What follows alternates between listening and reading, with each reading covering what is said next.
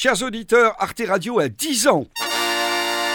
10 ans d'Arte Radio et toujours pas de fréquence. À qui va-t-on faire croire qu'on fait de la radio quand on n'est même pas sur la bande FM, la bande AM, la bande d'arrêt d'urgence?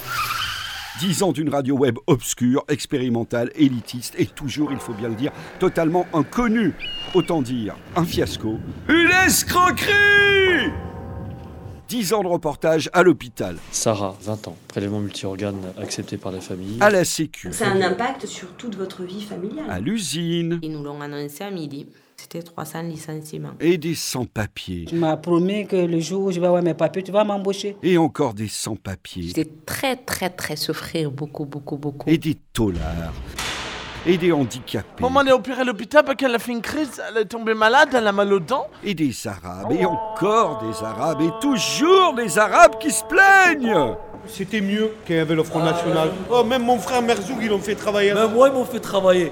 Dix ans de propagande gauchiste dissimulée sous l'alibi de la création. Ah, la création. Dix ans sans musique, mais avec des bruits de perche. 1, 2, 3. Des micros qui font pop. 2, 3. Des montages à la machette. Des bruits qui courent parce qu'on sait pas quoi dire. Et c'est long. C'est sans format, mais c'est surtout sans fin. 10 ans d'argent du service public. 2 millions d'euros dépensés en 10 ans pour ça. 300 auteurs produits, parlons-en. Et je veux mon nom en gros, et je veux être payé pour les jours de préparation, et gna gna gna, et pourquoi pas les droits d'auteur pendant qu'on y est.